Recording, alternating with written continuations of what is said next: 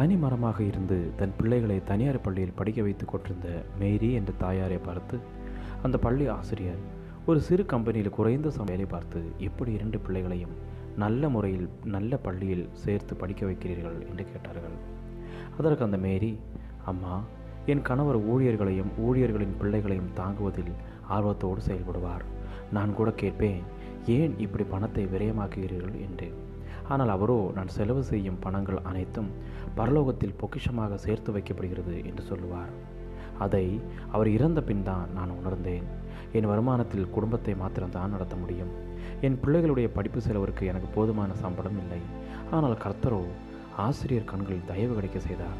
ஒரு ஆசிரியர் ஒரு பிள்ளைக்கான படிப்பு செலவை பொறுப்பெடுத்துக் கொண்டார்கள். இன்னொரு பிள்ளையின் படிப்பு செலவிற்கு அவர்கள் பள்ளியே பொறுப்பெடுத்துக் கொண்டது. ஒரு குறைவுமின்றி என் தெய்வம் எங்களை மகிமையாய் நடத்தி வருகிறார் என்று கூறினார்கள். நாம் இன்று வாங்குகிற சம்பளத்தை விட கொஞ்சம் அதிகம் கிடைத்தால் குடும்பத்திற்கு நன்றாக இருக்குமே என்று நினைக்கலாம். ஆனாலும் அதிலும் நாம் திருப்தியாக போகிறதில்லை என்பதுதான் உண்மை. என்றைக்காவது நாம் இப்படி ஜபித்திருக்கிறோமா? எனக்கு வருகின்ற வருமானத்தில் யாராவது ஒரு பிள்ளையை தத்தெடுத்து அவருடைய படிப்பு செலவை நான் பொறுப்பெடுத்துக் கொள்வேன் என்று பிறருக்கானவைகளையும் நோக்குவாயாக என்று வேதம் சொல்கிறது அதை குறித்து நம்முடைய எண்ணம் தான் என்ன? மற்றவர்களை தாங்குவதில் உங்களுடைய பங்களிப்பு இன்றைக்கு எப்படி இருக்கிறது?